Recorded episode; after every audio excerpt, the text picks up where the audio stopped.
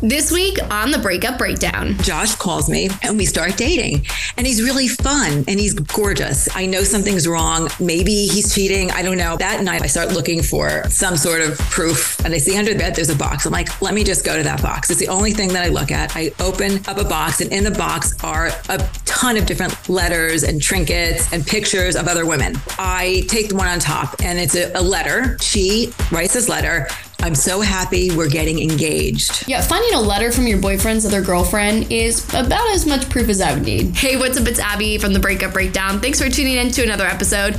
This is the podcast that gets to the bottom of those messy breakups you want to know more about. Like, it could be something you've seen on TikTok, it could be your friend's breakup and you know she's got some tea to spill, or maybe it's somebody that you stalked on social media and you've always wanted to know why they deleted their engagement photos out of nowhere. As always, I accept breakup stories submissions through the submission form in the episode description. Also, if there's a certain part of the interview that you want to jump to, you can check timestamps in the episode description. Hey, Heartbreakers, welcome back to another episode of the Breakup Breakdown. Thank you again for tuning in. So, this week we've got a submission about someone who found a letter from their boyfriend's other girlfriend, but the story doesn't end there. But before we get into that, let me let you know what domestic violence shelter we're giving a shout out to this week. We give a shout out every single week just to raise awareness. And this week, we are shouting out SafeHouse in Denver. They serve survivors of domestic violence and their kids through an emergency shelter, a non residential counseling and advocacy center, and also an extended stay program. So if you want to learn more or see how you can help out if you're in the Denver area, you can check out all that information in the episode description. Okay, so into this week's submission. So I actually got a tip from a listener of the podcast that they knew somebody who had a very dramatic breakup, which is, of course, the word I love hearing when it comes to looking for content for this podcast. Okay, so basically, the little bit of information I got before we hopped on to do our recording was that she had been in a relationship with this guy for a significant amount of time, like a,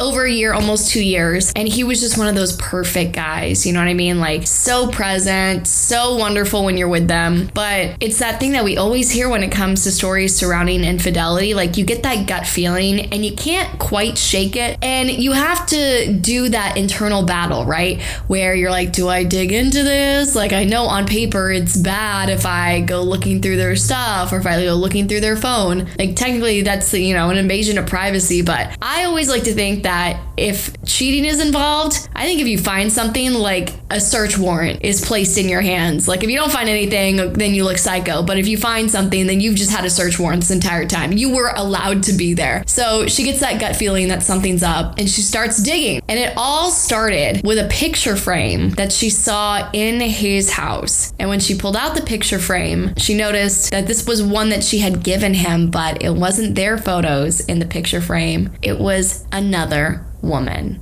And let me tell you, it opened up an entire can of worms. So we're going to hear about it when we break down this week's breakup. I was newly divorced and I moved out to um, a beautiful lake house in, in, in Sparta, New Jersey. And I was really into water skiing. And I wanted the, the realtor that sold the house to my family, it was actually to my parents, but I moved into their home, was a avid water skier. So I was on her boat water skiing and this bunch of guys came over on their boat to where we were. She had known that one of the gentlemen on there because she sold him their his house. So I'm not really thinking anything of it. I had just been, um, as I said, divorced. I really wasn't looking for a relationship. I had, you know, been dating here and there, but I just loved being single. I loved being free. I loved making decisions for myself. I most of my relationships had been um, full of stuff.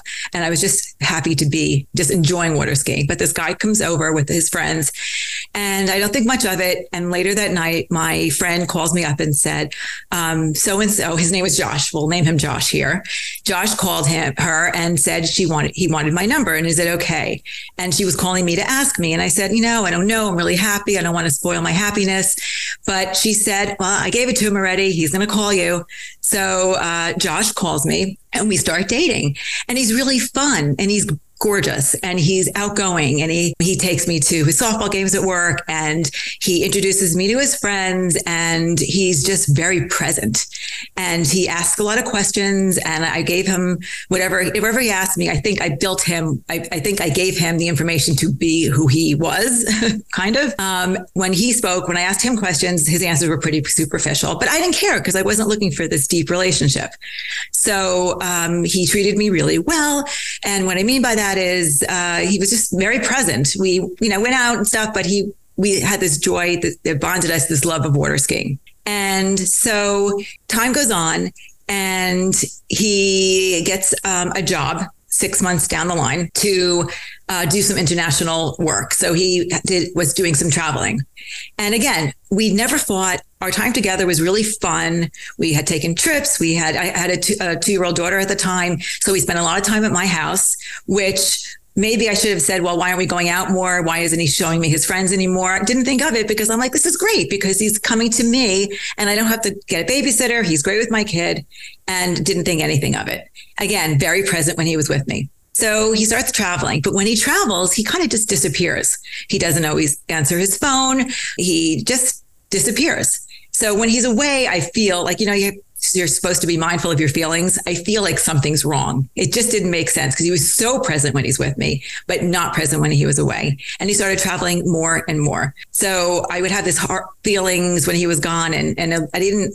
You know, it wasn't normal for me to feel that way. I wasn't that anxiety prone or jealous person ever, but I was feeling funny. But when he would come back, totally into me, totally present, always there, you know, came by every single day. And you know, it repaired itself just like that. Plus, I was really into denial. I noticed that about the way I am in relationships. I'm, you know, just to keep things going, I'm very easily will poo poo my feelings, you know, any sort of questions I have, any red flags.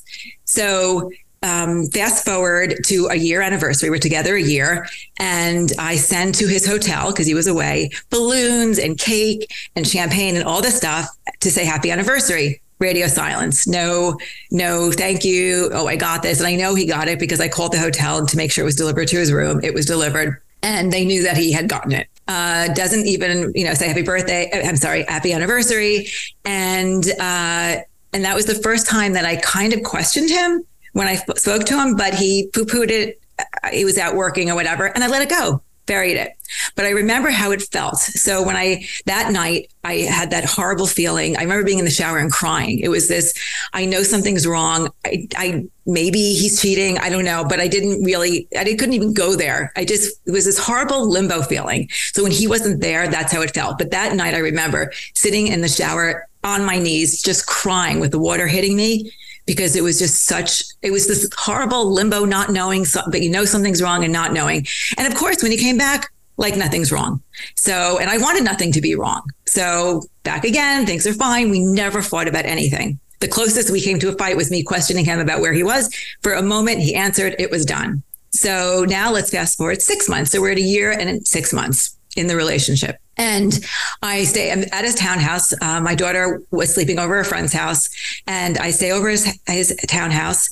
And he goes away the next morning, gets picked up by a limo to go to um, another job uh, overseas. And I'm sleeping, and I wake up, and I, as you know, like you clear your eyes, and you're just you know focusing your eyes when you just wake up in the morning. I look over, and I see this paper bag that is under the desk. His desk was to the right of where I'm laying on his bed. And I look and I see um, a piece of a frame sticking out of the top. Now, my pictures had been all over his apartment. I don't know if I looked that day if they were or not because we came home at night.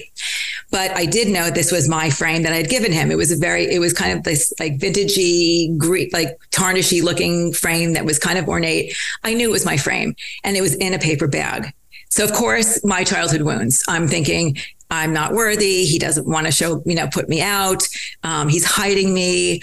Um, you know, all that stuff. It triggers abandonment issues, you know. So I literally like crawled on the floor because it's on the floor and I'm crawling over, waiting to discover, you know, again, the obvious because I couldn't see the picture yet, but I could, it was my frame. It had my picture in it for a year and a half now or whatever long it's, you know, a long time. I go in, I pull up the picture and it's another woman in my frame. Oh my God. So I'm like, oh my, yeah, oh my God, that's right. So I'm in shock. And I don't even know what to do with this because although I had moments where I thought that he was cheating on me, I really never let myself go there because he always came back and he was fine. So if he was acting the way he was with me, he wasn't cheating. How could you? How could you cheat and act like everything's great when he comes back? Totally. You know, you would never, you would think he's the perfect, you know, boyfriend. So I, but here is proof. I mean, there's another woman in my frame. It's definitely my frame. There's nothing you can, you know, I pull it out and I'm looking at it and, I'm, and I did something that I never do. And that is, I start looking for stuff. I start looking for um, some sort of proof of something that I've never done before. So I look over and I look under the bed. I'm, you know, I'm on the floor now. So this is my eyesight. And I see under the bed, there's a box. I'm like, let me just go to that box. It's the only thing that I look at. I open up a box and in the box are a ton of different letters and trinkets and pictures of other women. And so I take the one on top and it's a, a letter because in those days we didn't have like, you know, so it's a letter. And um, it's a letter from a woman who's um, from London, and it's talking about how he she loved meeting his family. Oh, I want to point out that I never met his family. So his family didn't live in New Jersey. His family lived in the West Coast, but it was a year and a half. You would think I would have met his family, but I poo pooed it because you know whatever. Yeah. It, he, they didn't they didn't live there. Did you so, ever ask like to meet his family, or was it just kind of the thing that never came up? I think in the beginning I did, and then just kind of. I think he probably said to me, "Well, they live in the West Coast. If they come here, of course." But you know, and I think there has some part of me that just didn't want to rock the boat. Mm. Some part of me obviously knew something was, you know, odd. I just didn't. I, w- I just didn't want to, to rock it, and that's something I've I've done many times in relationships. So in the after that, so it's it was not unusual for me to do that. Looking back.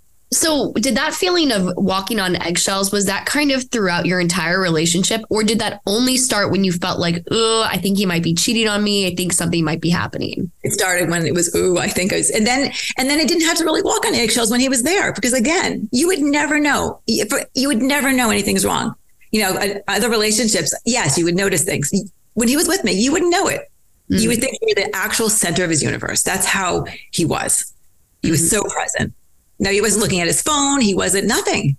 Yeah. It, was just bizarre. But when he like goes away, it sounds like it's awful. Like I feel like that must have been so isolating for any time he was out of town, almost getting like anxiety before he leaves, knowing how it's going to be. Did you ever confront him about your feelings? Or again, were you kind of like, I ain't rocking the boat with anything? I didn't want to rock the boat. Hmm. I was scared to rock the boat, and because and if I was and uh, yeah, so the answer to that question, so yes, um, if I was preparing to like the day, like our anniversary one where he wasn't around to even answer the phone, I was prepared. I planned on doing it, but hmm. the second he came back and he was acting like I missed you, I love you, so normal. He looked me straight in the eye. I'm I well, I, I didn't want to go there. Why would I want to rock the boat? Why would I want to you know because and I and I made me feel like I was I guess lit myself. I guess. why did I want to go there? I mean, I was wrong. It was me. It was my insecurity. Something's wrong with me. And here I was, like counseling other people because I was a psychotherapist, but something, um, it had to have been me, my insecurity, my past, my childhood, mm-hmm. because mm-hmm. how could he act that way? I mean, you know, if he was doing something yeah. So. Where does the fear of not wanting to rock the boat come from? Like, did you have a partner in the past that would blow up when you would rock the boat? Did he have a short fuse? Well, I definitely walked on eggshells with my previous marriage for sure. And I grew up with an alcoholic father. You know, it definitely goes into your childhood too. You didn't want to, I didn't want to, I wanted to be the perfect child then as well. But yes, I definitely had had that experience in previous relationships. Gotcha. Okay, so you find this whole box, and I can imagine. For, well, first you find the the frame, and that is probably like, okay, this is somebody that he's currently cheating on me with. But when is that your first thought when you get that box? Is that these are women that he's currently with, or did you maybe think, oh, these are past partners, and it's under his bed, or? I think initially these are past partners, but the letter on top was dated mm. as a recent date. And it was a, there were pictures in there and it was, but she writes this letter. I'm so happy we're getting engaged. no. I was trying to remember either they were engaged or I think she felt they were engaged, but it wasn't official yet. But I'm so happy we're getting engaged. I'm so happy I met your parents. I love them. Can't wait to like marry you. Oh my God. Wait, so when was it dated? Like how from the like, date that you opened it up to when it was written? Oh, just a few weeks before. So this was very no, this was this was happening like real time. It was the one on top, real time. So again, we going back to that fear of not wanting to rock the boat. How, in your mind, how are you about to play this out? Are you going to try and keep, lay low, or are you going to bring it up to his attention? This is the healthy Jessica. I actually was relieved and validated mm.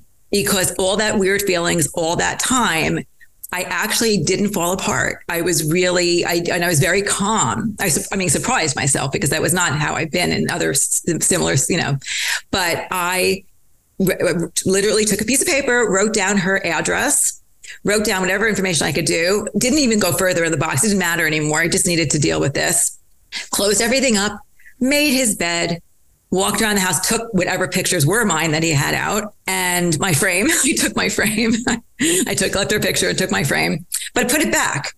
And then I took a, a magazine that he had, ripped um, a piece of, of, an ad, and wrote on there because we had water skied every single day for three for three quarters of the year. You know, spring, summer, and and um, And I, um, we always did it with a third person, his friend.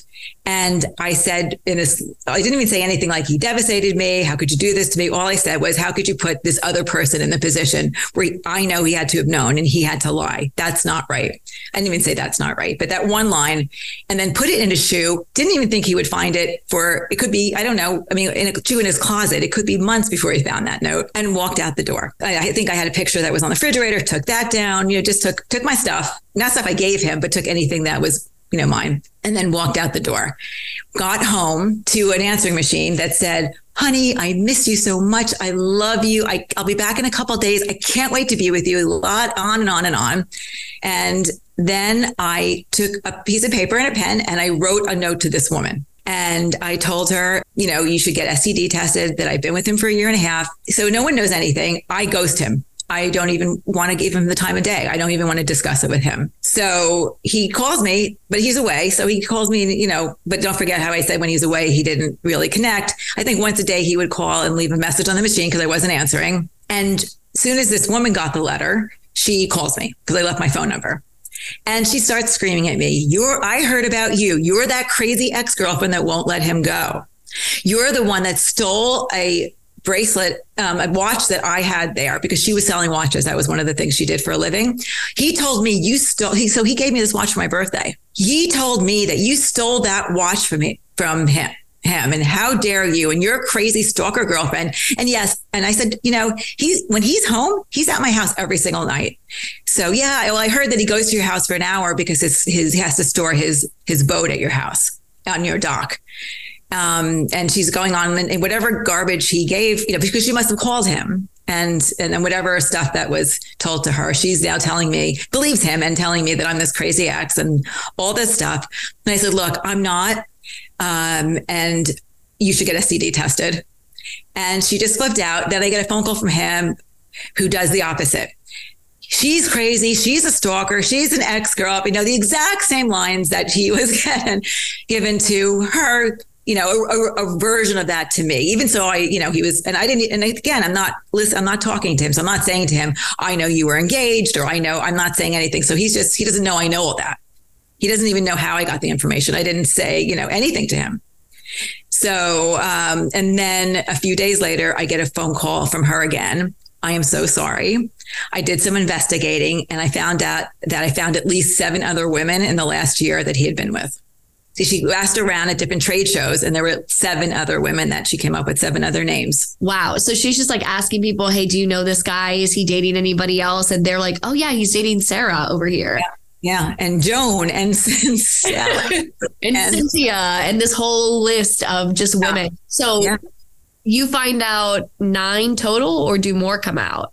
Um, I at that point we didn't speak again, not on purpose. I sent her I sent her the bracelet, I mean the, the watch back to her. I'm like, this is and we never spoke again. It, but it ended fine. I mean it, between us it, there was like a sisterhood i guess. But i didn't i didn't need to talk to her. And i never spoke to him. I never i never called him. I actually went out with his friend once. We never spoke about him though. It was like off limits. I didn't care. And um, i was fine. I was remarkably okay Which, well, I honestly, I think sometimes, and it's kind of messed up. Like you said, when you found the box, you didn't feel angry, you felt relieved. And I think it's because you had something that was so black and white in the sense of like, this is wrong. I clearly don't want to be with somebody like this. So like I, again, I don't want to put words in your mouth and say it was easy, but it makes it a little bit more tangible to be able to grasp onto something that's so wrong and be like, well, I don't, well, I don't want to spend time with this guy if he's going to do this to me. Well, there's something very true about that, that, that tangible something, the proof, because that feeling of being in limbo, not understanding what was, what was happening was a, is a horrible, horrible feeling. And sometimes people will have that and and feel like they have, and I have some proof, and then confront the person, and the person gaslights them, and then turns it around, and then they bury it. But I had you know proof, and then I spoke to her, so that was that was what I needed. Yes, and I did not want to be with someone like that. Yeah. Do you know how long she was with him? Like, where was the overlap? I feel like it was about a, uh, a year at that point. So the first six months when he wasn't really traveling, so he's met her, you know, he didn't change to that division of his company. He probably was with other people, but as far as she, they probably met at that point. So my guess is about a year of a year and a half relationship. Oh my gosh. Okay, so what I mean, it seems like you were able to move on from it somewhat easily, but what did you take away from that experience? Like when you like when you looked at him were there traits that you maybe mentally clocked that you needed to avoid? Well, I think that takeaway should have been um, to trust my instinct. That when I was feeling that way, that's about me. I should have said something's wrong but he i was so eager i guess to make it not wrong that when he acted he was so good at compartmentalizing this whole thing. He was so good at um, acting that I did, I wanted so badly for nothing to be wrong. And I was so scared to confront him. So I think that sometimes maybe you, do need to confront him, although I don't know what he would have done with that. And, um, and as far as red flags, I mean, I look back, I joked about this, but maybe behind every joke, it's something else.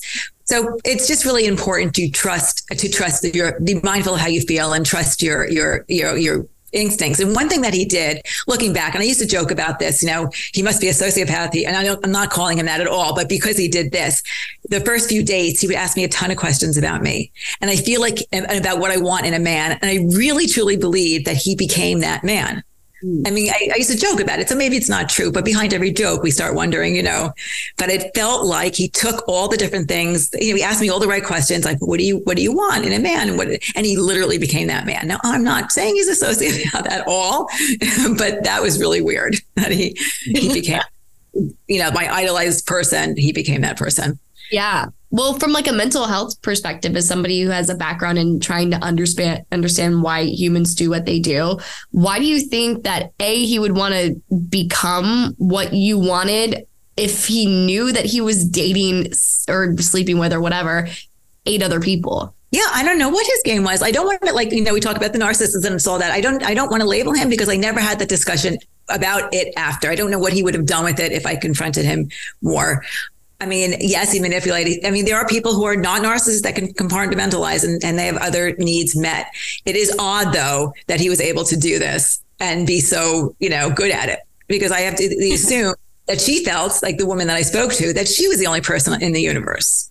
Mm-hmm. I mean, he had this remarkable way. It's acting, right? I mean, I can't, he had this remarkable way of doing this and to be with so many people at one time, you know. So, um, yeah, it's. I also think that because I didn't confront him, I didn't get to see some of the traits that would have popped out if I had confronted him. And, and it's easier to to to figure someone else out when you um, when things aren't perfect. And you know, and I spent so much time trying to to eat up the the. I hate to say perfection, but he made it. He he acted. Do you regret not confronting him at all? No, and I don't know. That's crazy, right? Mm-hmm. Um, I I just didn't. I think at the time the most important thing was validation and uh, then then more important for me than a need to confront him. And I knew that he knew that I knew because I spoke to that girl and she spoke to him. Mm-hmm. So it wasn't like, you know, maybe if I I just walked away and he never knew why I walked away, then maybe I would have. But there wasn't really anything to say. What could he have said to me? Kind of like what you said. I think sometimes we see the worst parts of people in the midst of conflict. And I think maybe you would have gotten more clarity on why he decided to do this. But if you have the closure and you've been able to move on from it, then you're right. Like, really, what is the point? So just so you to note, um, a couple years later, when Facebook started to become big, he did friend me on Facebook, and we were following each other for a while. I just didn't care anymore. Like I just, they say the opposite of love or the opposite of hate is indifference. Uh-huh. Know, it's so it was like I, I didn't care. So for a while we were following each other on Facebook, and he'd send a happy birthday, and it was just like weird disconnect, right? They always come back. They always come back. They could do the most heinous crime possible, and you could X them out of your life. They it's like a boomerang. They always come back. Do you know if he's like dating Anybody from your the Facebook feed? The only thing I could see, and actually, um, I hadn't it hadn't popped up in a few um, years, but oh, but a few years ago it had. So pretty recently, he had was in a relationship with someone who was consistent, but they were never they never got married, and they were and he had a child. Um, it looked like for a, a period of time they were connected, but it was almost like it was the mom of his his daughter mm-hmm. than it was a relationship with him. Gotcha. That makes, a lot of sense. I normally this is the part where I go, well, tell me about your trauma, but you seem so healed from it. Like, where does that resilience come from to being just like being able to move past this so easily? You know, like maybe it's because it he at that time for the last like year or the last six months, there was a lot of time where he was away and I was feeling that way. And I think sometimes when it so it's like a slow disconnect. Um, I was healthier then. I mean, there are many other relationships where that didn't happen. I think women tend to break up with their partners in their mind kind of over a period of time and then one day something just makes them snap like i think with any with, with friendships with romantic relationships there's just like little seeds that get planted until again one day you get that tangible proof and you feel comfortable actually walking out whereas i in my experience, I feel like men are a bit more black and white, like they're either with you or they're not, or they found somebody else and they're dumping you for that person. But um, I think you said something that's really relatable in this story because I get a lot of DMs about because people come to me for relationship advice, which they shouldn't, but just because I have this podcast. But I think a lot of people are not confident in breaking up a relationship where they're in that limbo that you talked about, where it's rocky, but they have those voices in their head that says, you know, relationships are hard. You just have to work through stuff. So, from your perspective, how can you identify just a hard time versus like being in that weird limbo where you have that weird gut feeling, but you have nothing to attach it to? So, I think it's what happens to it. So if you confront a person, it's how they respond because you can have hard times and you can work together and make a better relationship. Mm-hmm. So it really depends on how the other person responds. You should be ideally, I hate doing the shoulds, but ideally you should be in a relationship with someone where if you're feeling insecure, you're feeling, you know, uh, you can actually speak to the person and say, you know, I'm feeling A, B, and C, and and ha- you know, and of course you do the I statements. I feel, and you don't attack the other person. You start off with a nice statement first, and it's really how they respond. Because if you did it to someone who who comes back at you and it's you know you're crazy you're you're insecure it's because of your past that's you know blah blah blah then that's not healthy mm. so I think it depends on what it is. But you know, I often talk about the traitor within, and um, and so, and sometimes people's traitor is um, that little voice that says, you know, you're crazy, you're insecure. That what I just said, the other person says, and that's what you're saying. And so you don't confront the person, and you live in limbo or you live in the uncertainty. But if you, um, the ideal is that you're in a relationship with someone where you can commu- have open communication, and it's okay to fight as long as it's done with dignity is the wrong word, but with compassion and caring, you know, about the other person. You know, you have two individuals, you're never going to agree on everything, mm-hmm. um, but it's how you talk to each other. But if you're with a person who can, you know, maybe take a little criticism or not see everything as an attack and they can actually communicate with you, then it's okay. Yeah. Yeah. It's almost like you could your litmus test for how healthy your relationship is is how well do you fight together, not necessarily how well do you well, loving each other is important, but I think, you know, at the end of the day like can you guys have really healthy conflict when it does come up? And it's important for the, the children that watch that too for modeling also. So you are in the middle of writing a book or you're getting ready to release a book called The Traitor Within. Can you talk to me about how some of your relationships are um, expressed in that book and, and what the traitor within means? So let me work backwards. The traitor within is um, a part of us, not everyone, but it's basically your inner saboteur. It's a part of us that is created in childhood, usually by um, messaging and modeling by parents or people that are around you, and also childhood trauma.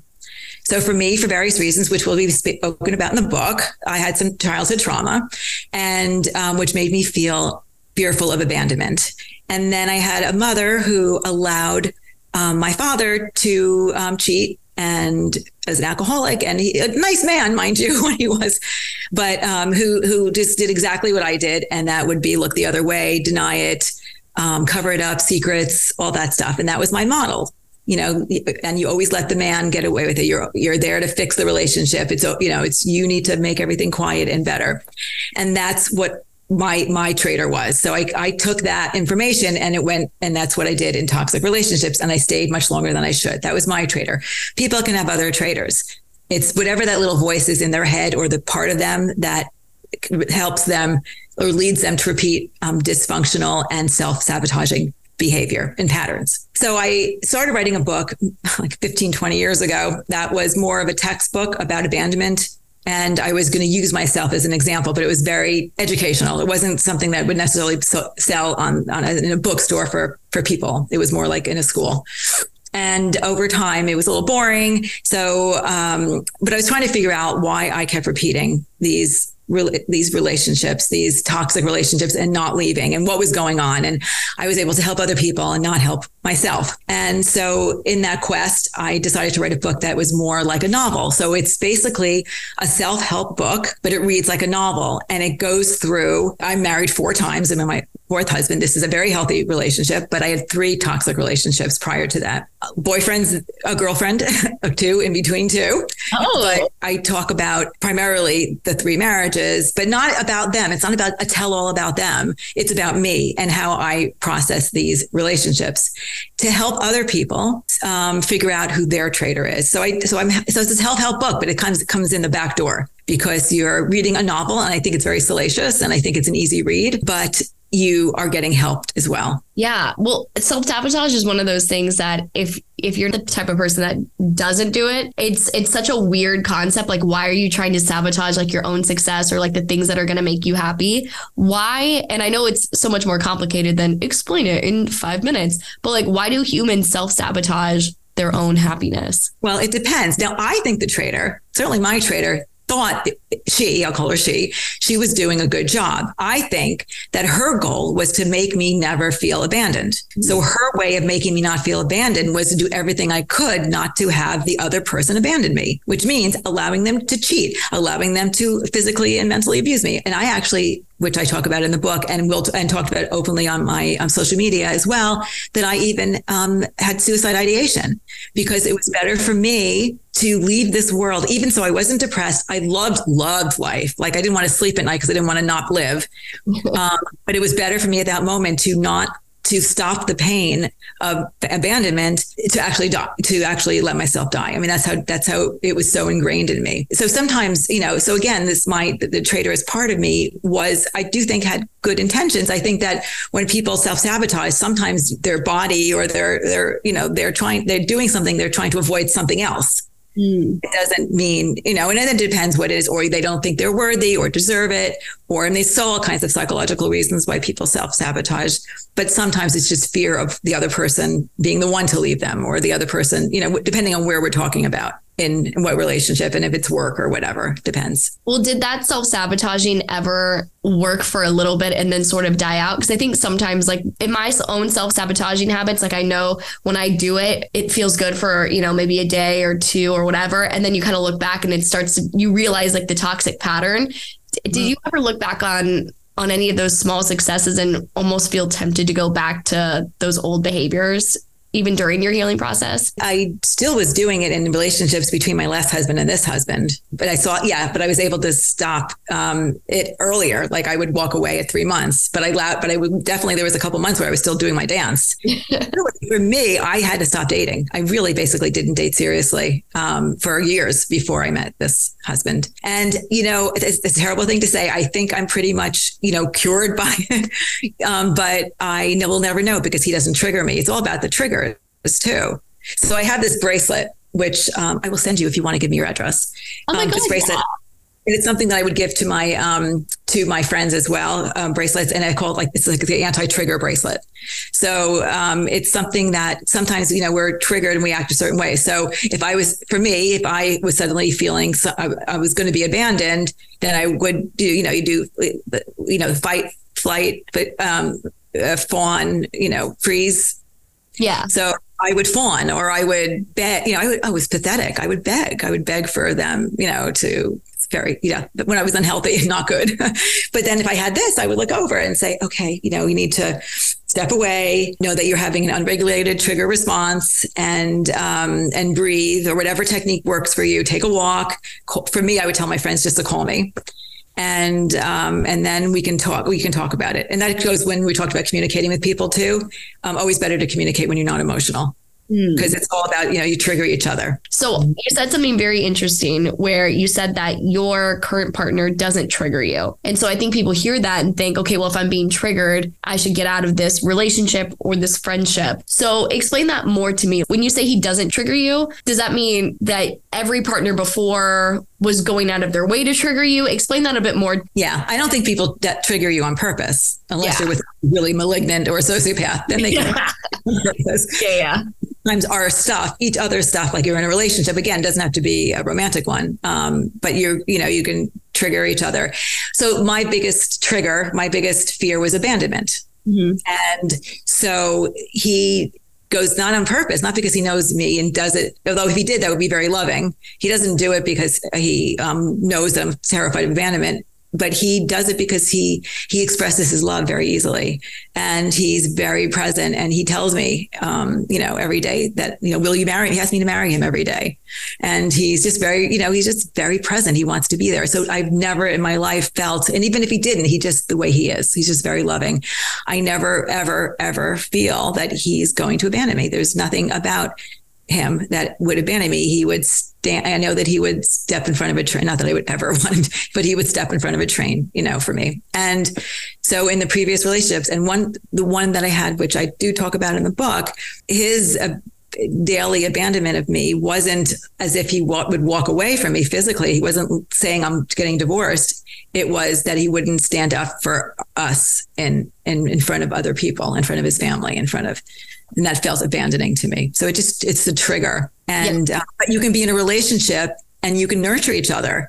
And one of the best therapies out there, I think, for couples is imago therapy, and that's where you learn about each other's triggers and and and then once you do that then you realize that when a person is reacting a certain way an unregulated you know emotional reaction they're doing so because of their childhood most likely not necessarily of what's going on there and if you can do that and you can look at the person then with compassion and it won't trigger you because you realize it's not about you Mm. So you can, so to answer your question, I think in a roundabout way, you can um, be triggered in relationships, but it doesn't mean it shouldn't be. It doesn't, you know, you shouldn't run away from every relationship that triggers you. You can learn about yourself in a relationship. You can heal in a relationship that's loving. Yeah. Well, also having somebody who's willing to look at you with compassion, like like we said a little bit earlier, um, you know, being able to have that healthy conflict and coming from a place that's not overly emotional and understanding that you, it's you and them against the problem rather than just like coming at each other. And um, I think it's really beautiful that you talk about you know, learning each other's triggers because I'm sure that your per- current partner has things that were difficult for them in past relationships. So, how has that been for you, kind of being on the other end of also trying to be cognizant of not being triggering for them? Right. Um, it's always been me. So I've always been very, um, because of my background, I always try to nurture my other um, and try to help them through whatever past pain they ever have. I mean, we talked. They tell me they're they're they're open about their past wounds, and it makes and I have this desire to save them. so I always wanted to be the um, I always wanted to be there to to help people heal. Yeah. So it just comes natural to to want to walk with someone through it. But not letting people heal me. So that was you know, allowing them to heal me is a new thing for me.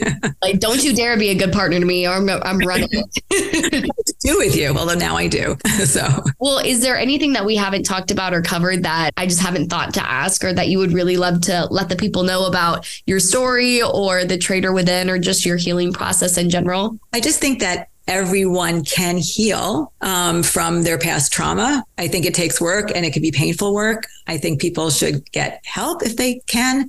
Um, there's a lot of stuff on social media. Just be careful on who you know you pick if that helps.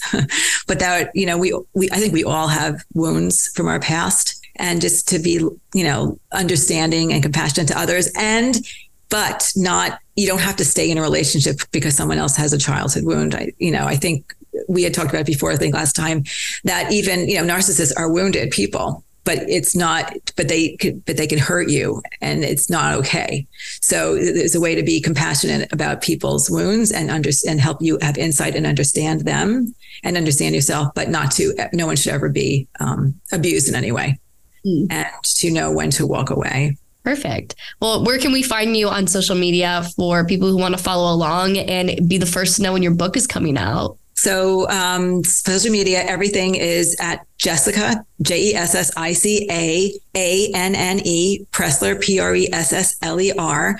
I have um, 44 um, blogs on my website. So it's it's jessicaannpressler.com. And um, and then social media, you know, TikTok and and Instagram and and Facebook, and uh, the book is coming out. I hope um, definitely 2024, hopefully before the winter ends, somewhere or spring of 2024. We're talking about self sabotaging on Thursday's breakdown bonus episode, so be sure to tune in. I'll see you whenever you decide to tune in next.